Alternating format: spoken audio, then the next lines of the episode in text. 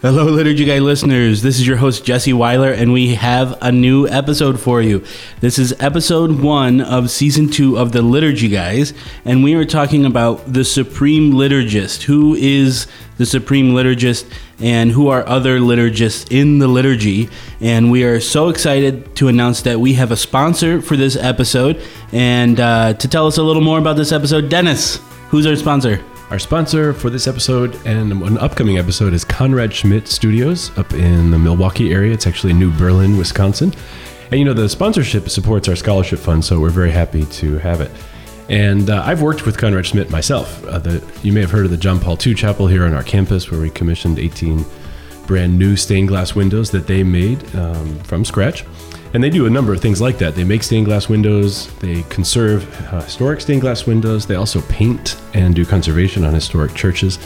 And I've worked with Heidi Emery, who's the president there. She's the sweetest lady. And every time I ask her for help, She's incredibly gracious, and working with them was such a pleasure. They're really one of the leaders in the field of stained glass and uh, church his- and historic preservation. Nice. We take our students up there every summer. Is that correct? And Yeah, whenever the students are interested, they take us through the, the studio and we see them putting stained glass windows together. When we were working on the stained glass windows, you know, Father Barron, then now Bishop Barron, went up there and we saw the windows in process and from the, the very initial sketches through the cartoon stage, which is the full size drawing. cartoon stage. That's what it's called, cartoon. it's a full size. I just imagine like St. Patrick with like a thought bubble that says like "Get out of here, snakes." snakes, right? Or Wiley Coyote falling off a cliff. No, no, the cartoons are the full size drawings before they actually put it into glass, and then the lead putting them together, and then finally delivery. And you know, we have a we have a sponsor, which is great. But I'm more happy that we have a sponsor who I really am happy to recommend. Every time I've worked with them, they've just been really great to work with, and their their artistic products are quite high in quality. So, if you are looking to uh, do some remodeling on your church, or you know a priest that is looking to get some work done, uh, please look at Conrad Schmitt. And Dennis, where can they find information about it? Well, the website is conradschmitt.com, and Schmitt's a little hard to spell. Their version of it is S C H M I T T. So C O N R A D, Conrad Schmitt, S C H M I T T dot. All right. So, without further ado, episode one of season two of the Liturgy Guys. Enjoy. Going to talk to you today about the Mass. The liturgy is what enculturates the gospel for us. What are you, some kind of altar boy? And, and it enculturates it into our day to day life, our, our day to day existence. It's pretty dang exciting, huh? We're called not to some crapshoot called life, but to an adventure in fidelity that beckons us to cast out to the deep. The Liturgical Institute is proud to present the Liturgy Guys.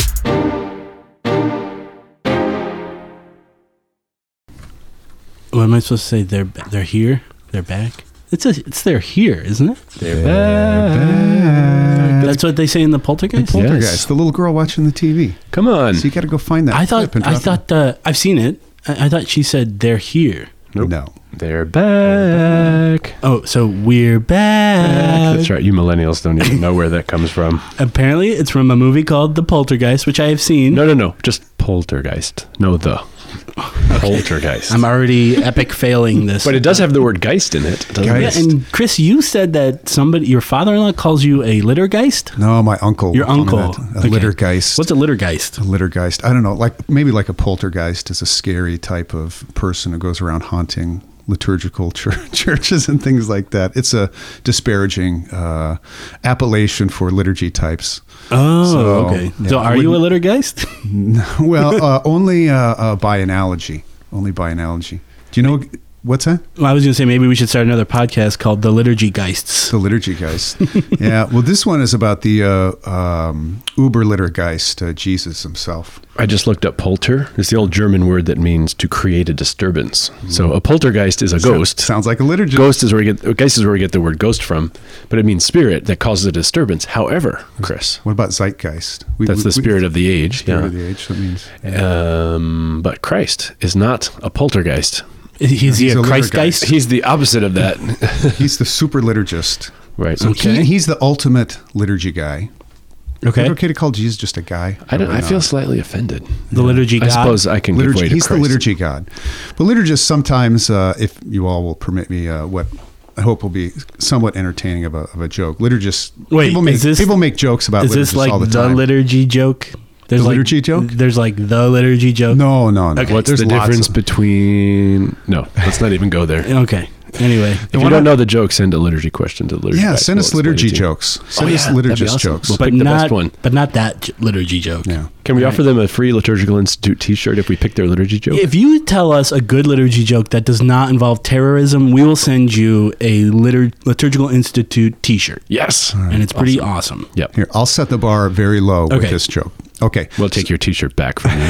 All right, let's go, Chris. So, a liturgist, an architect, and a surgeon were one day reading the first uh, verses of the book of Genesis if they to see if they could discover what God was like. All right, so they're reading and reflecting. The first one to speak up was the surgeon. He said, "You know, it seems to me God is most like a surgeon, because in the beginning there was chaos, but God made this order, and like the, with the hand of a skilled surgeon, He opened Adam's side and drew out Eve, the mother of all the living, just like a surgeon. So God seems most like that, open. from chaos to, to life. And they thought that sounded pretty good, and they thought a little bit more. And the architect was next. Dennis, you'll appreciate this. So the architect says, you know, you make a good point, my my uh, uh, surgeon friend, but to me, God seems most like an architect because, as you rightly say in the beginning, there was chaos and confusion and nothingness, and then God made order out of the whole thing. This is what an architect does: he takes piles of, uh, of bricks and stones and wood and whatnot, and he makes order. So God seems most like an architect. In the beginning was chaos, and then there came order. So I thought about that for a little bit, and then all of a sudden, the liturgist said, "Aha!" But who made the chaos? Oh, it's not that bad. The liturgist. The liturgist, yeah, ah. because in the beginning there was oh. chaos in the first place, and that's what a liturgist does: is creates a chaos. Okay, sorry, Chris. I was actually checking audio levels while you were talking. Oh yeah, yeah. You'd be, And I was I was really thinking about how most architects don't bring order out of chaos. They just build more chaos. chaos out of chaos. Oh man, but this is often. But I hear somebody laughing far, far away. we could Yeah. put a lab check in after. Oh yeah, actually, you should do that. Do you have one of those? Yeah. Okay, good. Okay. But liturgists often get a bad rap because they make chaos. They make confusion. The liturgy is supposed to be, you know, the ultimate uh, cosmetic and order and beauty and everything. But too often, uh, liturgists are blamed. Well, that's for the perception, right? That's That- the perception. Yeah, that you, they're um, stubborn and and they're hard to work with, and everything they want is uh, about minutia and things like that. That's what that's what the perception is. Mm. Yeah. So I thought maybe we could get to the bottom of uh, who is a liturgist. Who is Should the we, liturgist? we should start with you said the Uber liturgist. The right? Uber liturgist, yeah. Well, what is the word? Do you remember what the word liturgy means? We, I thought you were going to say co- Uber, this is- and I was this like, is coming- "Well, it's like this new app where you can like, Yeah, get- yeah. you can get things So on millennial. demand, liturgy on demand, Uber liturgy." yeah. Yeah. Do you remember what the, what it means, liturgist? Uh, Yes. It means work done on behalf of the people. Right. Can I tell you what most people think it is? the work of the people. That's right. But it's also about working with the people as well, right? Isn't it? Well, Yeah, it it is. is. Yeah. Okay, so what's it's a Greek word, right? Yes. What did it mean in Greek culture? Who who, who would be called a liturgist in? We- Uh, this is a throwback to season one, episode one. If you want to listen to that, Garbage collectors. garbage people who did work on behalf. So teachers, people who worked for the public good, right. Yeah, exactly. Soldiers, entertainers, garbage collectors. politicians. Yeah, they Sometimes. were liturgists. They Oh, were man. liturgists. Okay. Donald Trump is a liturgist. Well, in the in the classical term, yes, Oh, Donald my Trump goodness. is. You a heard it here first, folks. Okay, he's he's president liturgy guy. Whether they do it well or not is a separate question. Of course, whether of they're course. doing it. So All right, so uh, when Jesus comes along in the letter to the Hebrews, they use the term liturgist for him. All right, so this is a letter to the Hebrews, chapter 8, verses 1 and 2 and 6. So just listen to this. The main point of what we are saying is this We have such a high priest who has taken his seat at the right hand of the throne of the majesty in heaven, a liturgist of the sanctuary and of the true tabernacle set up by the Lord. Now he has obtained so much more excellent a liturgy as he is mediator of a better covenant. So the hmm. question is, why does the author to the letter to the Hebrews, whoever that is, uh, call Jesus the liturgist? don't The they call him a minister in some of the uh, translations? They say a minister. of the Yeah, that's that's a translation, but Yeah. the, the the Greek uh, is uh, is these terms. Uh, uh, because he's doing work on behalf of the people of God. right. Okay. So Jesus then is the ultimate super liturgist. Ultimate super liturgist. All right. Let's Monster un- trucks. unpack that a little. Sunday, Sunday, Sunday. liturgy, liturgy, liturgy, liturgy. All All right. So explain more about uh, that, Dennis. He's doing this work on behalf of the people. Well, I would suppose Christ is pleading and offering. That's what priests do. So Vatican II speaks of the liturgy as the exercise of the priestly office of Jesus Christ, which means he pleads for the people and he offers himself and their prayers and petitions. And so that, in a sense, is the work of glorifying God and having the people be sanctified. Praises God too with his perfect offering. Is he is he right? Uh, he's. Uh, Oh, where's my bell? I need my bell. Oh yeah. Don't go away. I'm getting the bell. Keep talking. Yeah. he- We, we need a bell. He's he's approaching the right answer. Okay, he's got. Uh, isn't there a Meatloaf song? One out of three ain't bad. Oh, I don't know. I only know too? like Yes, two you've used that meatloaf answers, before. and one of them is about love. So. Oh, okay. Uh, he's uh, he's a third right, but there's there's two other there's two other elements that uh, need to go into his uh, answer. Oh, What are they? Well, if the first one is priest, there's two more. Prophet and king. Right. Boom. right, Give me a right. dou- yeah. All right. Good. I need that. So that. Uh, his his uh, work. So liturgy is a laus and an ergon, and laus means people, like where we get laity. and the Aragon. country of Laos, well, maybe I- they have knows? people and there. a single lice. All right. I, yeah, I do remember this. Okay. From, from Laos. Yeah. Okay, and uh, the second, this ergon, is the work, and so the work that he does is priestly, and it's prophetic, and it's kingly. So, like Dennis said, I mean, the ultimate of this work and kind of the the, the key office is this priestly offering and mediation to God the Father on behalf of the louse. Mm-hmm. but why? why That's pretty lousy, yeah, Chris. that is lousy. Well, why are we lousy? Why are the why are the laity lousy? Because we're fallen. I'm sorry, I just got that joke. That was great. Yeah, I love Pay it. attention, Jesse. All right.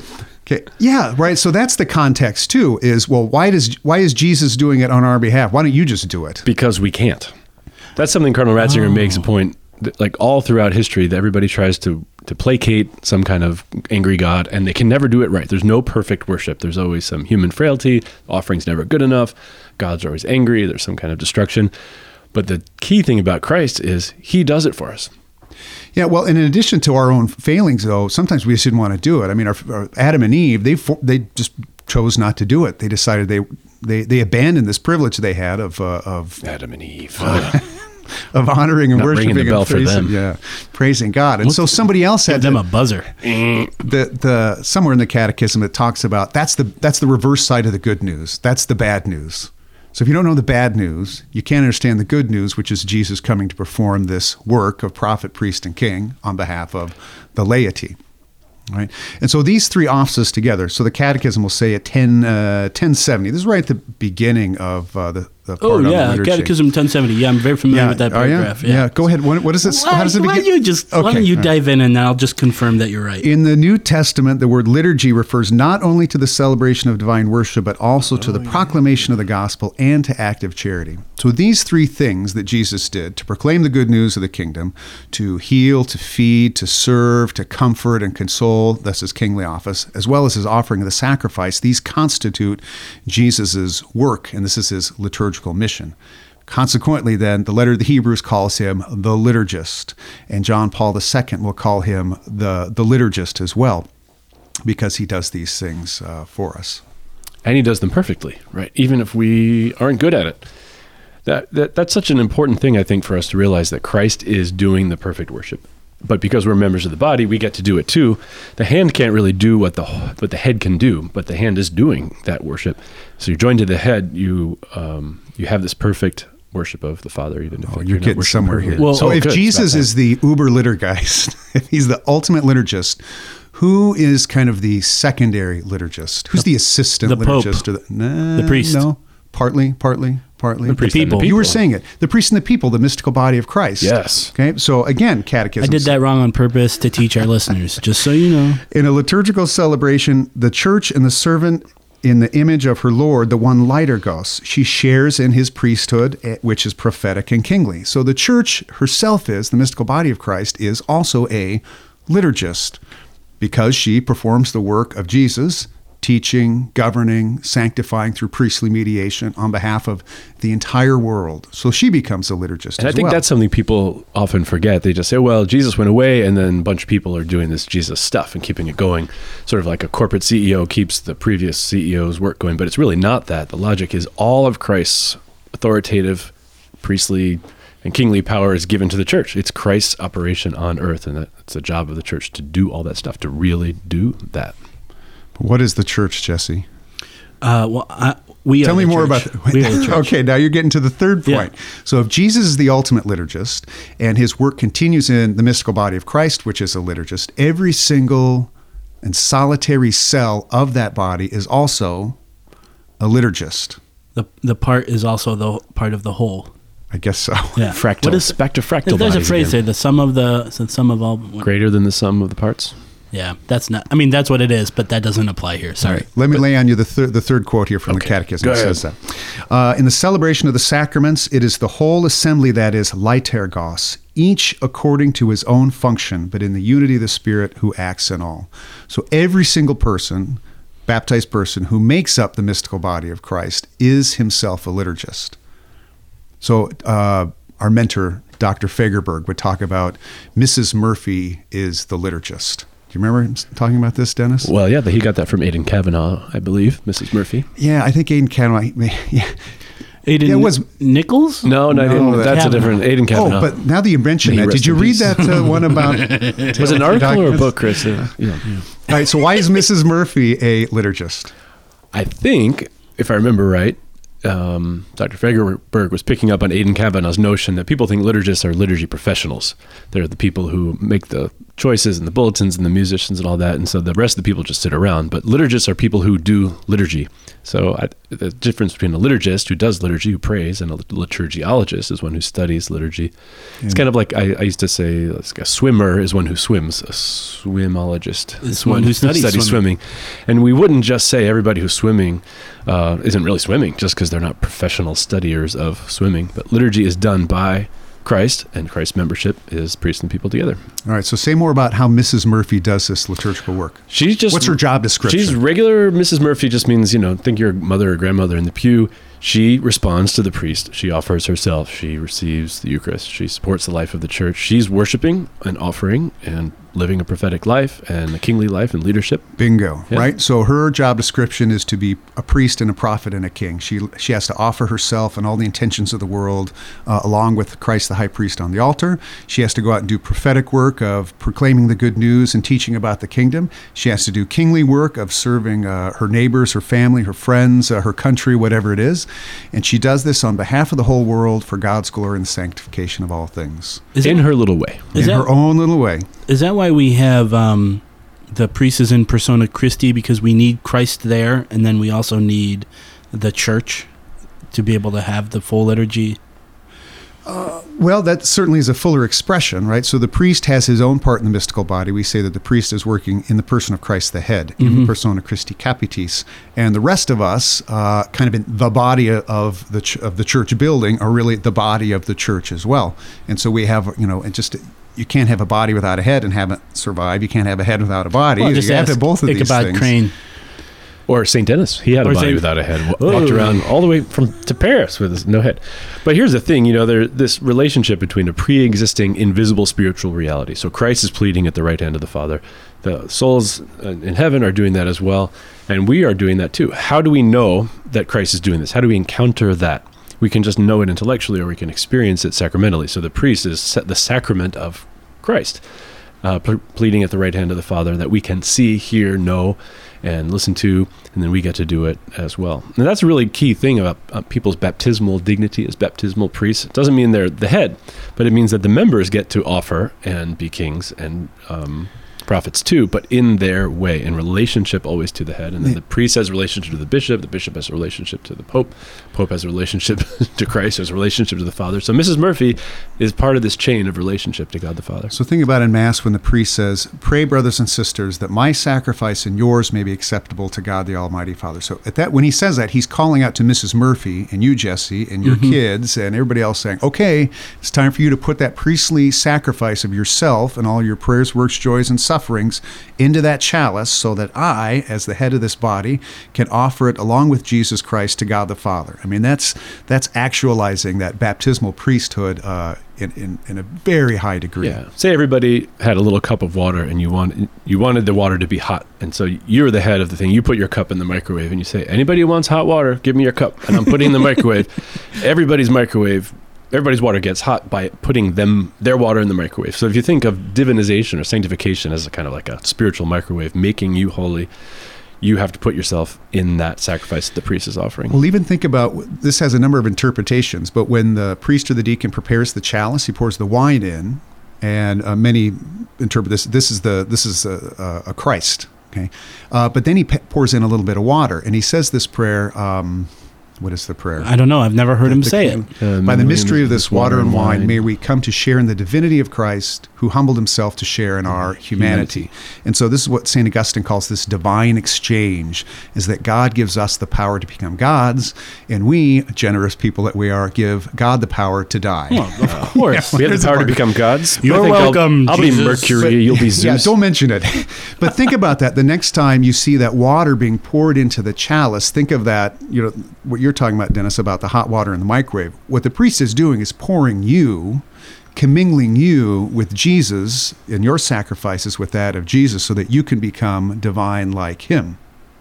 So, So there's some ex opere operato going on there, right? By the work done, this is happening. But if the people in the pews are indifferent, bored, not wanting it, then it might not happen. It might not happen to them. So the more they know and will their their themselves to be given for glorification, the more yeah, I mean, this would be, it could be. this in itself would be a good podcast. How do you get your heart up into that chalice? You know, what's a practical way to do Call that? some Aztecs. But, but I mean, you're right. Well, I we'll mean, just think let somebody about- else do that, I guess. Think about you know the priest standing at the, at that altar and he's looking out in his assembly, and I mean, how do you tell? Uh, but imagine if you had every single person in there, hundred people, three hundred people, a thousand people, everyone actively putting their own selves, pouring their their their love into that chalice. Think of the transformative power that Christ could affect in the lives of individual people.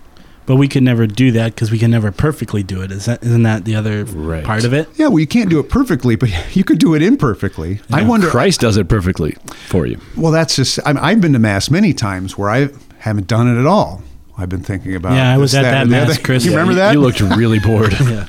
so, I mean, it takes work. I mean, so this ergon part is work, not just on behalf of Jesus. I mean, liturgy is not a spectator sport. It's it's a it's something that everybody has to work at, and so uh, and it takes a lot of work to be able to offer your whole self uh, up there on the altar. But you could say without Christ, it's it's impossible. It's really impossible. So you, as members of the mystical body, you're part of you're part of what Christ is doing. What happens to Him happens to you if you say yes to God and let your will, love, heart, and self be part of that process. So now that you guys know this, you should be able to send us some pretty decent liturgy jokes. Well, that's just be careful. Remember, when you're making a liturgist joke, the ultimate liturgist is Jesus Christ Himself, who's carrying on this work on behalf of the whole church. So taking you with Him. so you can the send us your liturgiologist jokes, and those will That's, probably be yeah, we'll take those. Yeah. We'll take those. All right. Well, I think it's probably time to answer a liturgy liturgiologist. Liturgiology question. Oops, sorry, that was a lame ring. That's a lame ring too. Ugh, okay, Again, that's better. less lame. Nice. All right, let's do it.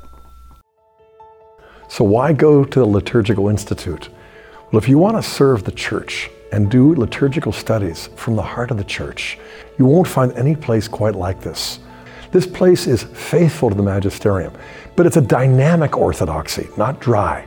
And at the same time, it not only makes the faith come alive, it also empowers you to help that be the experience for others as well.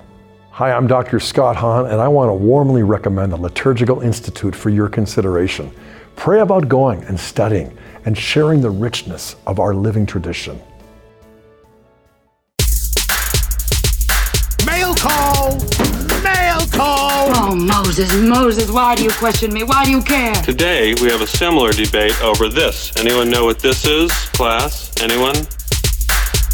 All right, this week we have a question from Teresa, and Teresa says, "Hello!" Exclamation point. Hello, Teresa! Exclamation Yeah. point! Exclamation point! Chris. Hi. Okay, great. I have loved Period. listening to your podcast since it was recommended at the Young Adult Liturgy Conference last month. Oh, this. uh, By the way, we got this email a while back. um, I currently work at a parish, and someone brought up the idea of using a teaching mass to help parishioners understand and enter into mass more deeply. Is this permitted? And then she says, Of course, I also want people to understand the Mass, but my gut feeling is that it takes away from the sacredness of the Mass if the priest is constantly explaining things. Uh, so What do you say, Chris? Tr- trust your gut on this one. yeah. Doesn't Vatican II say the rites should be not usually not need much explanation? Uh, y- usually. Right. So the rites themselves are meant to be self-evident, right? Yeah, but there is a lot of uh, uh, there's a lot of formation, intellectual and human formation, and other type spiritual formation that uh, that is necessary to uh, to understand what's going on. Uh, but the mass is not a teaching tool. It's not. Aidan Kavanagh says something. The mass shouldn't be used for uh, ulterior motives such as education. That's kind of harsh. Well, but it's true. I mean, what Mass is meant is to worship and glorify God and sanctify yourself along the way. Now, uh, part of that is knowing, and so there is a knowledge component, but uh, Mass isn't to have this overly didactic um, character to it. Uh, teaching about Mass, okay, so wh- where do people get taught about the Mass? Well, one is perhaps uh, before the Mass or outside the Mass. Um, and opportunities like that should be made available. Oh, but like if, uh, I don't know, lit- the liturgical for institute. example, for example, uh, or Wink. I mean, what, what the priest or deacon can do during the homily as well is he can preach on any text in the mass, and so uh, father could give a, a homily on the Sanctus or on uh, kneeling. So he could do like a series, like every Sunday, a different aspect of the Sure, mass. sure. Okay. But again, it wouldn't be a, a simple look it up in a book uh, uh, type. It would be kind of a, a spiritual, mystagogical insight to, you know, we kneel because this develops in us a spiritual orientation of humility before God or whatever it might be. So that period during the homily can and should be used to help to form people to celebrate. Let's settle the question. Oh, yeah. There is such a thing as a commentator, and it is permitted, right? Chapter. Yeah, but that's what? that's not. Uh, I don't think the commentator that's mentioned in the general instruction at number 105B. 105B uh, should be invoked here to give instructions. Now, it th- this position, as far as I can understand it, grew out of uh, a time when the Mass was in Latin and it was more foreign to participants to help them to to aid uh, their participation. Uh, but it, I don't think the mind of the Church sees that position as giving various But was, teachings. was the priest the commentator? no, no, this, would This be something says, so uh, then it- let me tell you what it says. It says the commentator provides the faithful when appropriate with brief explanations and commentaries with the purpose of introducing them, them to the celebration, preparing them to understand it better. Like The remark should be remarks should be meticulously prepared and clear, though brief. Uh, and then it says they should face the people and not stand in the ambo. So clearly, not proclamation of scripture. So they're not. So the ambo. versus populum. Got it. Yeah, they are definitely. Well, that's who they're talking to. now the question is, when does this become helpful, and when does this become Distracting. distracting? and how if they're supposed to be brief, how How brief? Well, and how helpful can that be then? You know, if you want to teach your kid what to do during the offertory, can you can you get that done in thirty seconds? I don't know. I, this sounds to me like We wish, could do it in 10. hopeful thinking of the liturgical movement that didn't really turn out to be very helpful in the long run or necessary. But there are such things as teaching masses. Sometimes they're dry masses, where they don't. What does really- that mean? That means they're not actually confecting No alcohol the. Eucharist, but they're uh, walking through it, and then then they actually do stop and explain things along the way. That could be a good option. I remember explaining uh, the sacrament of baptism, kind of a dry baptism in a certain sense, to, to the kids about Yeah, this. is very dry hap- baptism. Yeah, very dry. Uh, yeah, we walked through the rite and looked at the prayers and did a little mystagogical insight the, the whole time. So, All right. Hey, so in the end, what's the answer to the question? No, but No. but no. That's the answer. Yeah. No, but Fi- no. Uh, find some other uh, outlet to, to do the formation. Or or more not. like, really? That's kind of my answer. Really? That's not an answer. I know. That's why I like it. All right, Teresa. I'm sorry that I surmised that answer in the most inappropriate way possible, but uh, trust your gut is what Chris says. And if you want to ask us a liturgy question, you can email us at questions at liturgyguys.com. Thank you and God bless. Really? The Liturgy Guys is produced by the Liturgical Institute. If you like what you've heard today, like us on Facebook and follow us on Twitter. And be sure to check out liturgicalinstitute.org to discover more about our degree programs, public events, and publications. Refresh your soul and renew the church at what Bishop Robert Barron calls one of the very best places in the country to receive formation in the Catholic liturgical tradition. Ah. Now that's a podcast.